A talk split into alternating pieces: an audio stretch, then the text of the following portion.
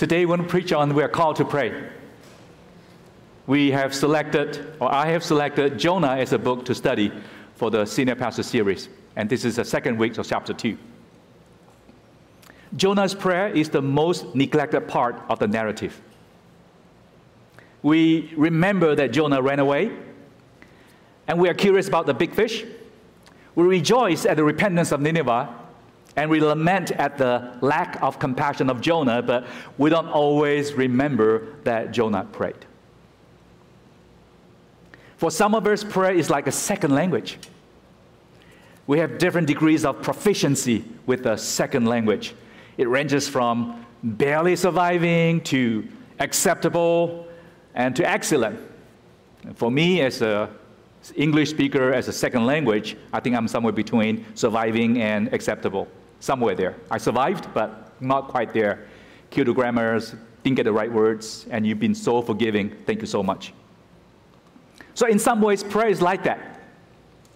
We stumble along in our prayer life according to our proficiency. Some pray, many don't. But for many, prayer is more like a foreign language. We have no idea what to say and, or even how to begin a conversation because we don't know enough to even carry a conversation. It's a foreign language. And in many ways, prayer is like that for some of you. We don't pray enough. We don't pray because we don't know enough to pray. And of course, unless you are in the belly of a fish like Jonah, and he will pray, and you and I will pray. So today we want to learn from Jonah's prayer and see what there are some lessons that we can draw as we enrich our prayer life. So Jonah chapter two, verses one to ten. Let me read to you, and you can follow along on the PowerPoint or your electronic devices. But when we read Jonah chapter two, we must begin with verse seventeen of chapter one. That's how the whole passage are connected together. Okay, let me read. And the Lord appointed the great fish to swallow up Jonah, and Jonah was in the belly of the fish three days and three nights. Then Jonah prayed to the Lord his God from the belly of the fish, saying, I call out to the Lord out of my distress, and he answers me. Out of the belly of Sheol I cried, and you heard my voice. For you cast me into the deep, into the heart of the seas, and the flood surrounded me. All your waves and your billows passed over me. Then I said, I am driven away from your sight, yet I shall again look upon you, holy temple. The water closed in over me to take my life. The deep surrounded me. Weeds were wrapped around my head at the roots of the mountains. I went down to the land whose bars closed upon me forever, yet you brought me up my life from the pit, O Lord my God. When my life was fainting away, I remembered the Lord, and your prayer and my prayer comes, came to you into your holy temple. And those who pay regard to vain idols forsake their hope of steadfast love. But I, with the voice of thanksgiving, will sacrifice to you. What I have vowed, I will pay. Salvation belongs to the Lord. And Jonah spoke to the fish, and it vomited Jonah out upon the dry land. You know, before we go to the first point, we must put the fish to rest, lest the fish becomes the main character. You see, God and Jonah are the main character of the book of Jonah. But that large fish often gets our attention and gets our curiosity. Tons of research and papers have been presented and done to find the identity of that fish. Is that the whale? Is that the sea monster? We have tried to prove the feasibility of a man swallowed up by great fish and see whether it is even possible. Can it breathe? What about the digestive juice? Would it be, you know, digested? And we try to find stories of human beings who survived in the belly of some big fish, all with the hope to make sense out of that chapter. But you know what, brothers and sisters? We only need to believe in miracles. We only need to believe in miracles.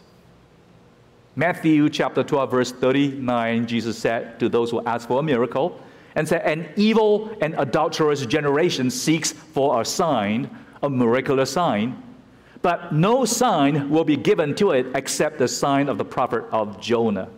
Jesus considers the swallowing up and the spitting out of Jonah is a miracle. So that settles it. And with that, now we can come to chapter two on prayer, and we can focus on prayer. I want to say upfront that all the prayers in chapter two are taken from the book of Psalms. It is as if Jonah was praying Psalms all across.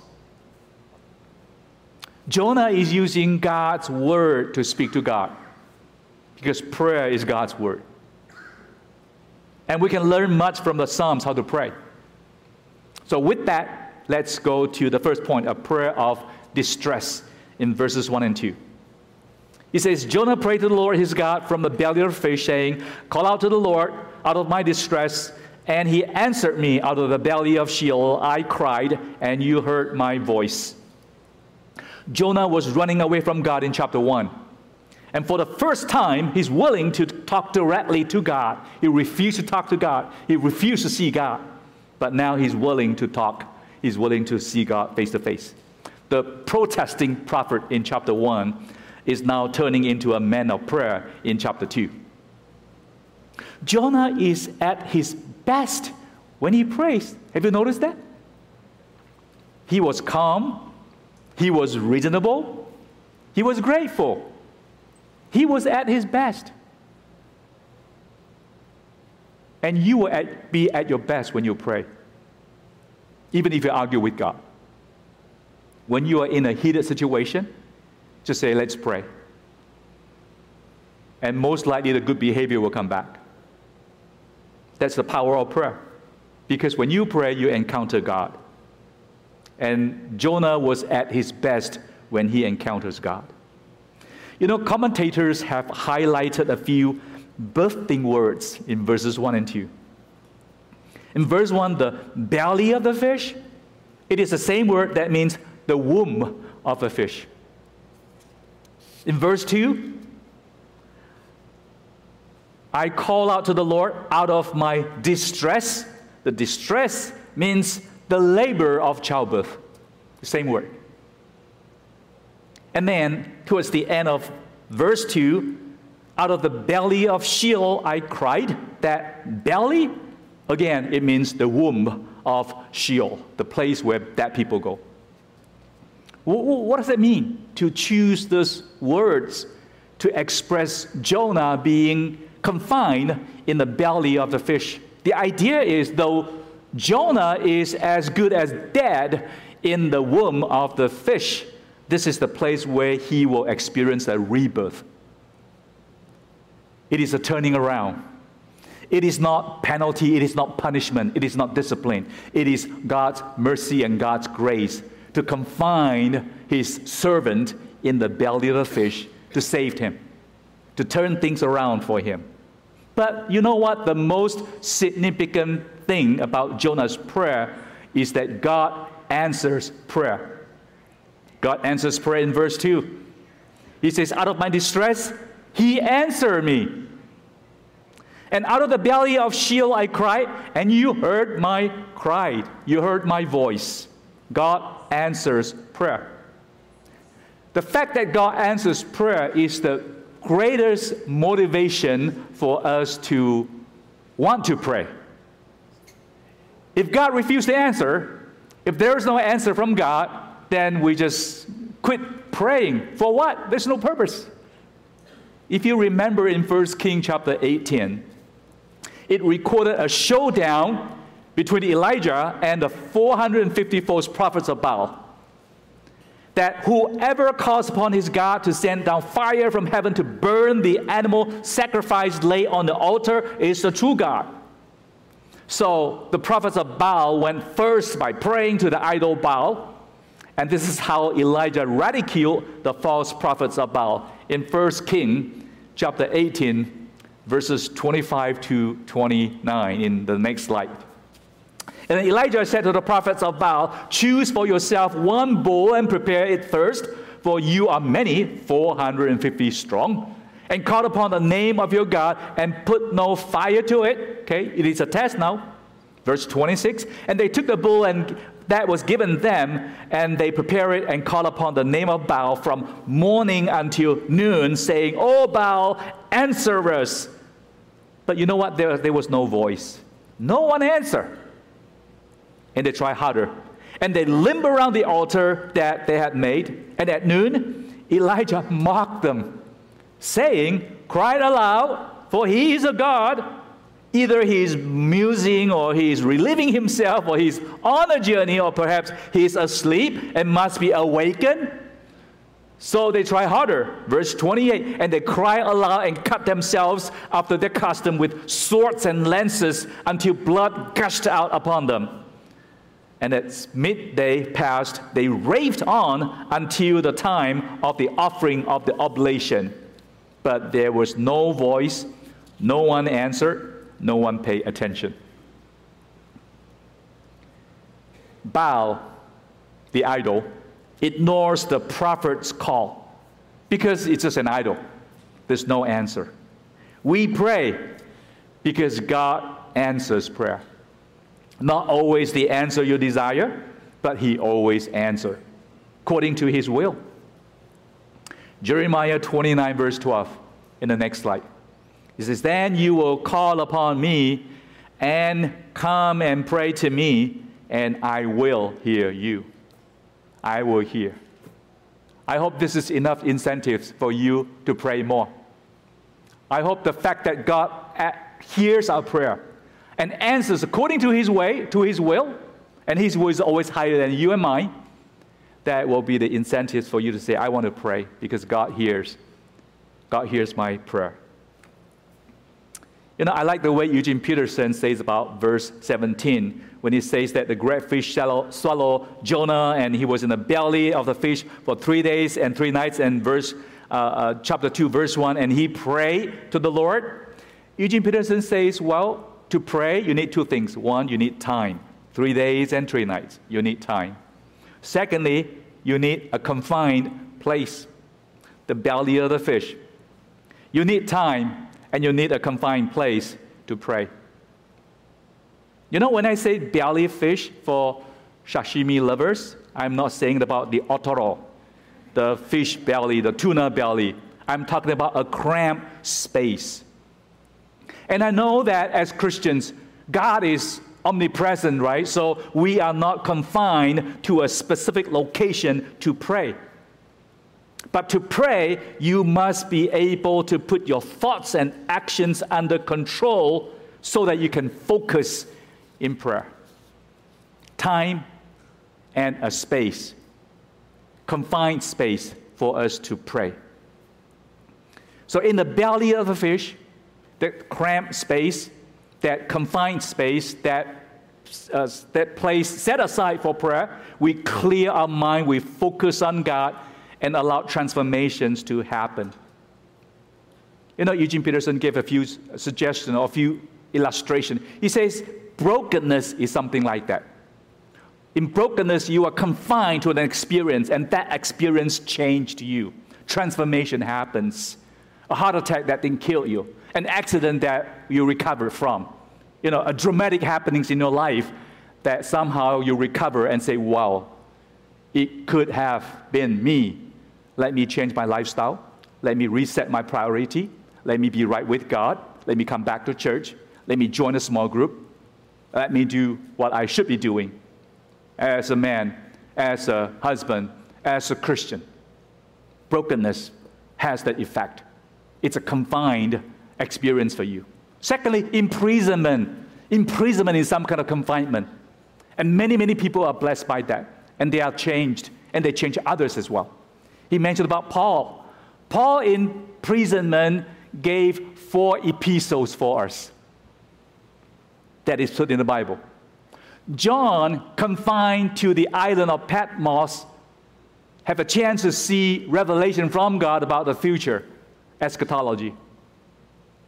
Others like Martin Luther King Junior, Alexander Solzhenitsyn, against a totalitarian regime, Nelson Mandela against the white rules in apartheid, Mahatma Gandhi, who non-violence tactic rallied the group to demonstrate against the British Empire, to call for independence, and finally brought that empire to her knees.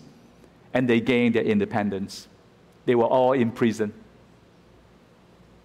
It was in that imprisonment something happened, transformed. They were able to do something great. These are the conditions that make transformation possible. You know, sometimes you look at your life and my life, change is so hard, right? Everybody, including me, we all resist change. It's uncomfortable. Basically, by nature, we don't want to get out of our comfort zone. We, we feel pretty good staying with it, within our comfort zone, the kind of lifestyle that we want, the kind of food, the kind of people, the kind of interactions that we all like. To get out of that takes a lot. It takes a lot more. It takes another higher, more noble value for us to be willing to get out of that. And I wonder sometimes whether that confinement, whether that belly of the fish is something that we need. Though we say, please, don't let it fall on me. Please, God, spare me from this. But oftentimes, as the Lord shapes his servant, as the Lord shapes his children, maybe that's what we, what, that's what we, uh, what we need for us to get out of the comfort zone and to be able to deal with some issues of life. You know, why is prayer missing from Christian church? Partly because it has evolved into a nine one one call. For many, prayer is basically a nine one one call to God. When there is no emergency, there is no prayer, right? But there's so much more to prayer. Just like there's so much more to parental relationships than merely providing food and shelter for children. There's traditions to be set, histories to be recorded, memories to be made, legacies to be passed on, values to be made, expectations to be given, forgiveness to be extended, nurturing to be given, modeling to be witnessed, supports, blessings. That's parental relationships. All part of that is a package. And to reduce that to only food and shelter, you so much impoverish what it means to be a family, to be parents and children relationships. In the same way, when you reduce prayer to only nine one one call, you also spiritually impoverish what it means to pray to God. When we reduce prayer to an emergency service only, we have, we have neglected, we have missed so much in our Christian life. So today I want to challenge you, church, that when you pray, expand your prayer life beyond a nine one one call. And we, we do need to pray to God in nine one one situation, but learn how to thank God as well, not just help me, save me. How to worship God in your prayer. How to listen to God, not just talking all the time. It's a two-way communications. How to be with God, just spend time with God in prayer.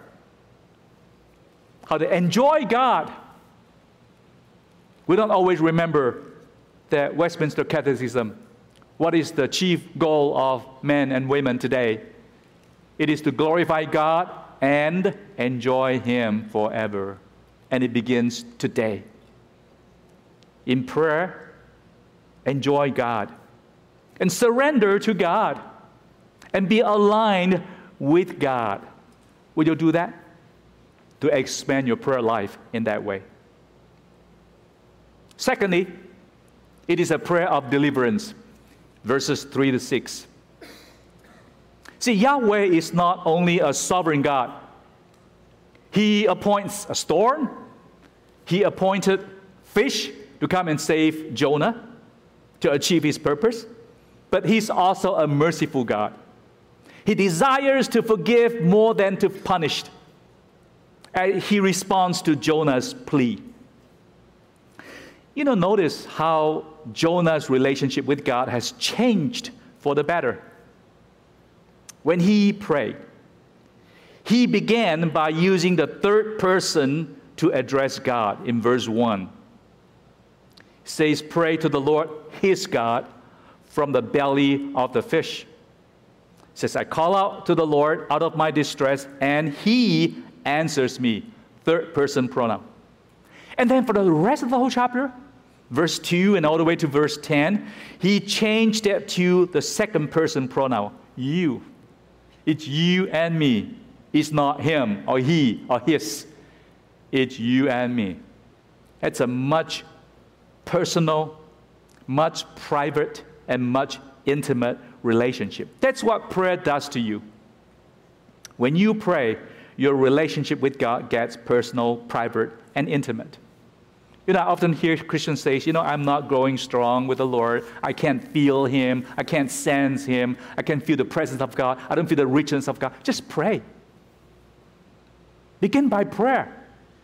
Because when you pray and say, God, I, God, you, that second person pronoun, just bring you and God so much closer together as we continue to walk with the Lord. But Jonah's condition was rather dire in verses three to six. He continues his downward spiral. Remember last week in chapter one, chapter one verse three, he went down to Joppa, and then he went down into the ship. Chapter one verse five, Jonah gone down into the inner part of the ship and had laid down and was fast asleep. And now in chapter two, he calls from the belly of the Sheol, and he is cast into the deep in verse three. He is banished from the temple, the presence of God, in verse four. The deep surrounded him, in verse five. He was sinking deeper and deeper. And verse six, he went down to the root of the mountain. That's the ocean floor. That's the bottom. But thank God in verse six, it says, but you brought up my life from the pit, O Lord my God. God brought him out from the pit. In verse three, Jonah was breathless. He lacked air. Water was everywhere. But in verse three, he says, you cast me into the deep. It was God, you, and not the sailors. The sailors were innocent. They actually, God used the hands of sailors to hurl him into the storm, into the sea, into the ocean. It was God. And in verse four, it is the first indication that Jonah regretted that he ran away from the presence of God, and that's the turning point. Verse four says, then I said, I am driven away from your sight, from your presence. He ran away from the presence of God. Yet I shall again look upon your holy temple. That's the turning point. He finds hope when he turns and looks to God. To look at a temple in seeking God's mercy, he finds hope.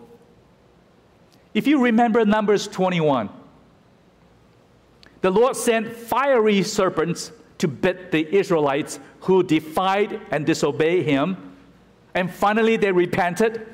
And Moses followed God's remedy in Numbers chapter twenty-one, verse nine, as a way to bring a resolution. So Moses made a bronze serpent and set it on a pole. And if a serpent bit anyone, he would look at the bronze serpent and lived. And that's why many hospital, medical institutions have that sign, a pole with a snake. That's where it comes from. In the same way, Jonah looked. He looked back at the temple, the presence of God, and he finds hope in there. Verse five says he was drowning and trapped, surrounded by water near the bottom of the sea, with seaweeds wrapped around his head. He was in deep trouble. And verse six, he was down to the bottom of the sea, imprisoned in a grave forever. He thought that is the end, but the Lord lifted him up from the pit. When you pray, prayer opens a new dimension. You and I have a certain dimension, a human dimension that we can see. Maybe it comes from our experiences, maybe from your knowledge, your training, and maybe from your wisdom. You have a certain dimension about things. But when you pray, it opens up God's dimension in your lives. At a crossroad, you wonder which way to go. from your human dimension, you only see and calculate and, and, and make analysis to see pros and cons and try to make a decision. But when you pray, God opens up His will for your life. God opens up global plans of God and say, you know what, you should reconsider this. When you are in a situation that you wonder, should I quit or should I go on? And from all the advantages and disadvantages that you have gleaned from life experiences and other wisdom from other friends, and probably this is the best route of actions. But when you pray, He opens up another dimension with the vision of God, with the mission of God, with the call of God in your life, and that change your decision. Prayer opens up a new dimension that we don't have when we only depend on our analytical power, our ability, and others' wisdom that feed into that decision. But there's one condition. You just have to be honest with yourself. You just have to be honest with yourself. When you're not honest with yourself, that's when we rely on ourselves. That's when we depend on our ability. When you are honest with ourselves, you'll be like the psalm, psalmist in Psalm one thirty-one. In Psalm one thirty-one, in the next slide, verses one and three, it says, O Lord, my heart is not lifted up, my eyes are not raised too high. That's as honest as the psalmist can be. He said, I was arrogant, I was prideful, but now my heart is not lifted up, my eyes are not raised too high. I learned my lessons. I do not occupy myself with things too great and too marvelous for me. I know my limits now. I know my boundary. There's things that I can do, and by your grace I can do it, but things that I can't do, I have to admit that and say I will stay within the boundary and allow God to be God and allow me to be me, to be a man of God. And only then, verse two can come to you. Verse two says, I, I have calmed and quieted my soul like a weaned child with its mother, like a weaned child is my soul within me. That I'm not craving for milk anymore because I'm weaned. I'm ready to move on. I'm ready, ready for, for some solid food for me to grow faster and not just depending on the milk. I am weaned. I am ready. I can move on. And only then, verse three, O Lord, O Israel, hope in the Lord from this time forth and forever. There is a path ahead of you that you can see hopeful ways, hopeful future, that you can walk in it when you pray. Prayer opens a new dimension. That's God's dimension.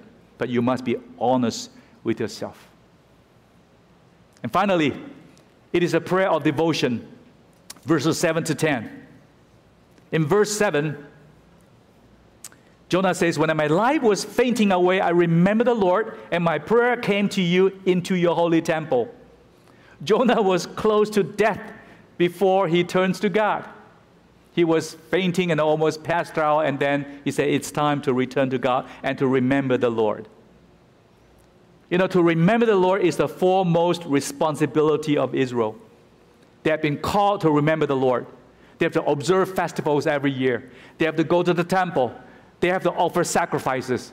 They have to observe Sabbath and Ten Commandments and, and food laws and, and cleanliness laws. All this are there to remind them that God is God and you are you and we have a covenant. If you keep your covenant, my blessing will come to you. But if you do not keep my covenant, unfortunately, you'll be out of my protection and the enemies will come and swarm the whole place. And the promised land that I have given you will be taken away by other people. And for you and me today, it means to cultivate an ongoing and lively relationship with God. And you know what? And we are responsible for it, to remember the Lord.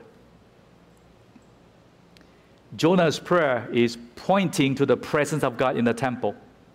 He says, I, prayer come, come to you into your holy temple. To say that I face, I look at the holy temple is as good as saying, I am seeking the presence of God.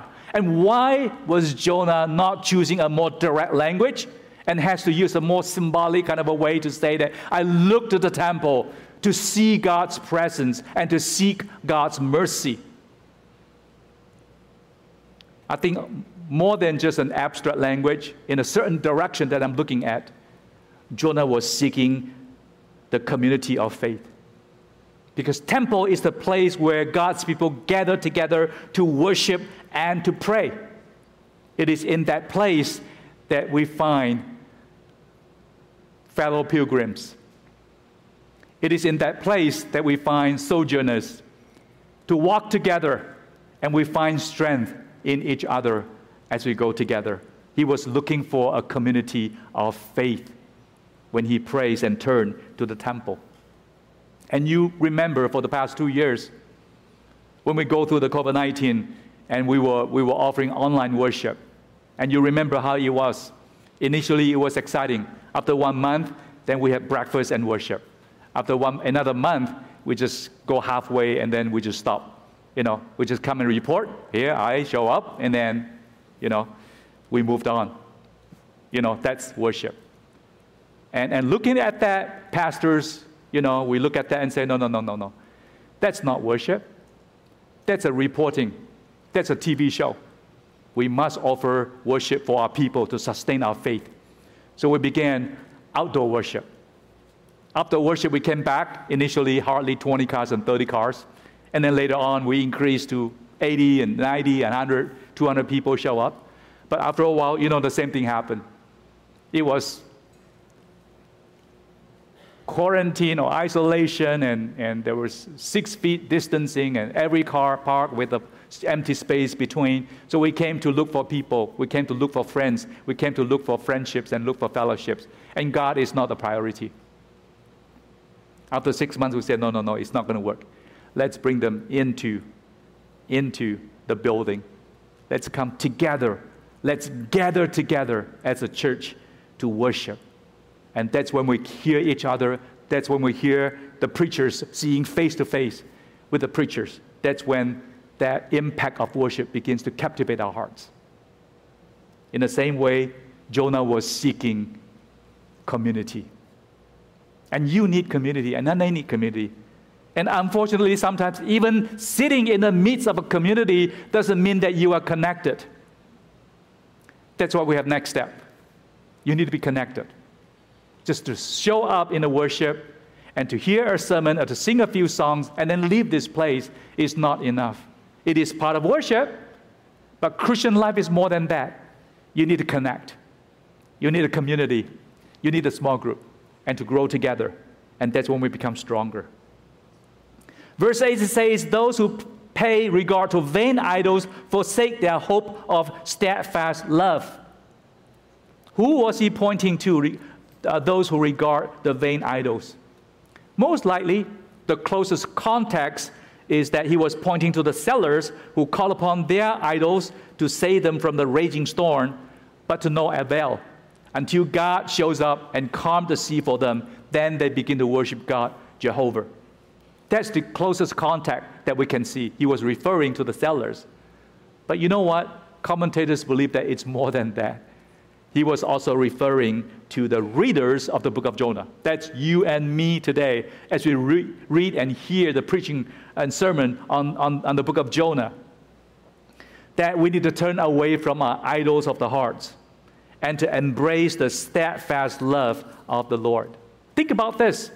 Jonah was saying to exchange the steadfast love of the Lord for vain idols is a bad transaction.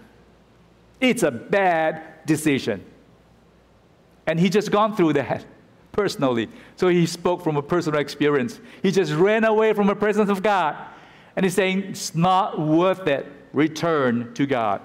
Look to the temple for the mercies of God. Come back to him. So in verse nine, he came back. Verse nine, he says, but I, with the voice of thanksgiving, will sacrifice to you. Shall I have what I have vowed, I will pay. Salvation belongs to the Lord. And here it shows Jonah's devotion and commitment to the Lord. Jonah is willing to return to his prophetic post at the temple to offer a thanksgiving sacrifice to God and to keep his vow, just like the sailors who worship God when they saw the power of God over nature, calming the sea and they offer sacrifice, they vow, they keep their vow, and they worship God. In the same way, Jonah did that as well. And it says salvation belongs to the Lord.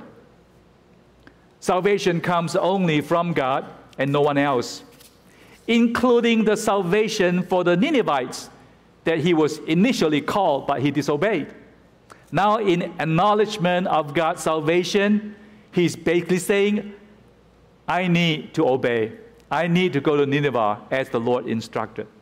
In the same way, F C B C Walnut, our job is to obey where God calls us to reach out to. Jonah is ready to obey God and to preach to the Ninevites. And finally, in verse ten, the Lord spoke to the fish, and the fish obeyed. God spoke to prophets and Jonah. Jonah disobeyed, but God spoke to the fish. Fish obeyed. Have you noticed that the nature is much more obedience to God, to the Creator, than human? God spoke to the donkey and said, "Speak to Balaam." The donkey spoke up. God spoke to sea, ocean, to the storm, it calmed down. But God spoke to Jonah. Jonah said no.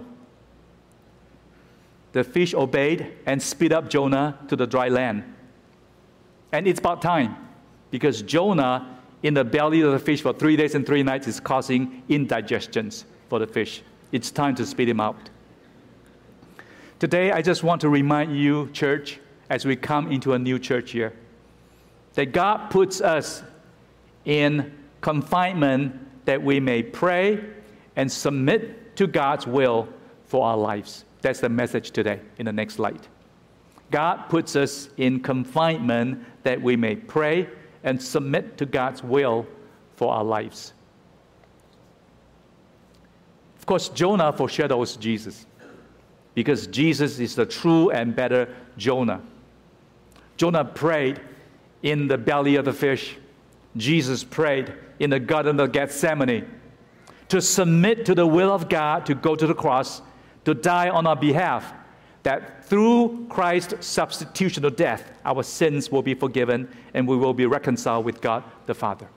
Jesus is the true and better Jonah. Even as you read Jonah, we are looking forward. eight hundred years later, Jesus will be born. And he is the true Jonah. He's a true and better Jonah.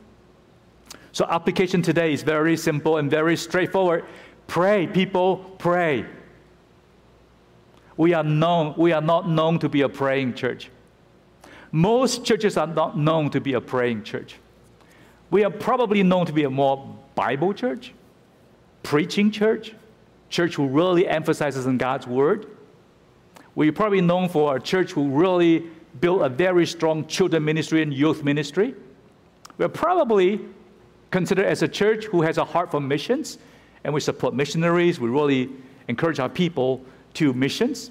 And it appears in a vision statement as well, that we want to be a vibrant church of disciple makers that reproduces vibrant churches locally and globally. There's a missional aspect in our vision statement. But definitely, we are not a praying church. Most churches are not.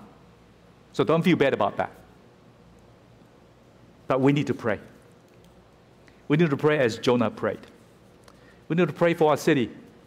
God puts us in L A County. Pray for L A. Pray for our community. Pray for our neighbors. Pray for God to open hearts. Pray for God to use our church to be a blessing to our neighbors. Pray for our church to obey God's call to be a vibrant church of disciple makers. We don't want to be a, a church of consumers. That's what we try to shy away from. We ask God to move us to be a vibrant church of disciple makers. And to do that, you have to pray. I have to pray. It is in prayer that we will submit, we will surrender, and we'll be aligned with God's purpose and God's will. We need to pray for ourselves. Pray for ourselves to obey and to surrender our will to God's will. If you don't pray, it's not likely that you will change or I will change. It's hard. It's too hard. unless something drastic happens, or imprisonment, like what Eugene Peterson says. Remember, when you pray, you will leave a footprint in your life. God will leave a footprint in your life. There's always a footprint of prayer when you pray. I don't know how many of you have gone to a whale watching trip. Um, every year there's migration of the whale going to the South Pole, and then another season will go up back to the North Pole. And, and there are many charter boats that you can have and go out there. And the captain will be looking for something called whale's footprint, remember? He will tell you that, well, when there is a whale under the water, there is a flat surface. Even though it's ocean, it will be a flat surface, pretty much like a round area. That's where the whale leaves the footprint for us to know that there is a whale underneath that. Because the whale, when the whale dives, the upthrust of its horizontal tail will drive water toward the surface to cause it to be flat.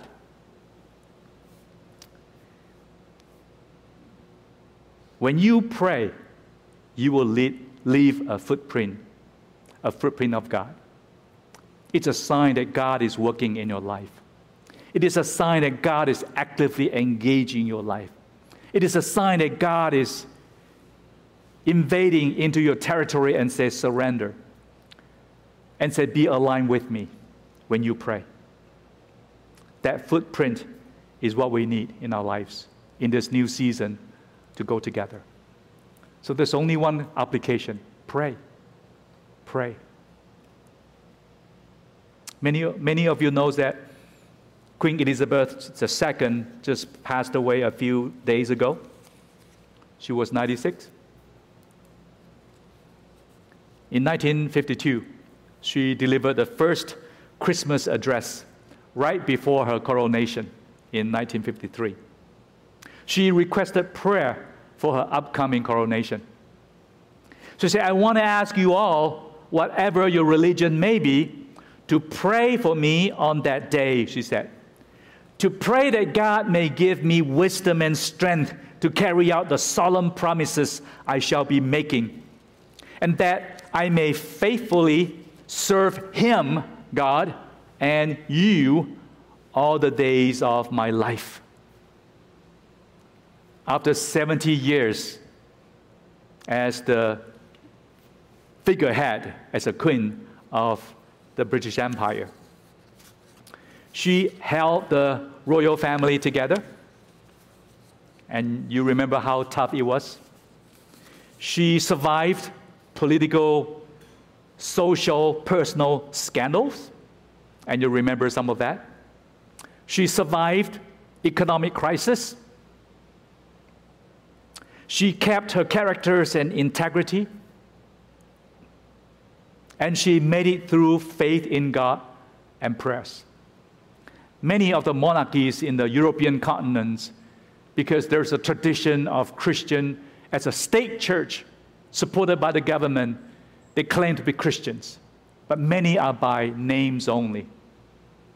But Queen Elizabeth the Second is a true follower of Jesus Christ, a disciple of Jesus Christ, who reads the Bible, who prays to God, who seeks wisdom from God, and spoke openly about her faith in God. In the same way, brothers and sisters, in this new church year, we need prayer to build a vibrant church. And you need prayer to build a vibrant discipleship life for us to grow together. So only one action today: pray. Go and pray. Seek God. Let's pray. Lord, we are thankful for this reminder. Even though prayer in the book of Jonah is often neglected, but Lord, today we want to bring a highlight to that and to remind ourselves to pray together as a church, because there's not enough planning can really bring us into a vibrant church. There's not enough opportunities that we can seek to make us a vibrant church of disciple makers of Jesus Christ. We need prayer. We need prayer to transform our lives. We need prayer to set directions that comes from God. We need prayer to bring and unite the church together. we need prayer to come and seek God together. So may you instill in our hearts a desire, a calling to pray, to pray for ourselves, to pray for our church, and to pray for God's work through our church, to the community, and to be a blessing of them. Help us to pray, Lord. In Jesus' name we pray. Amen.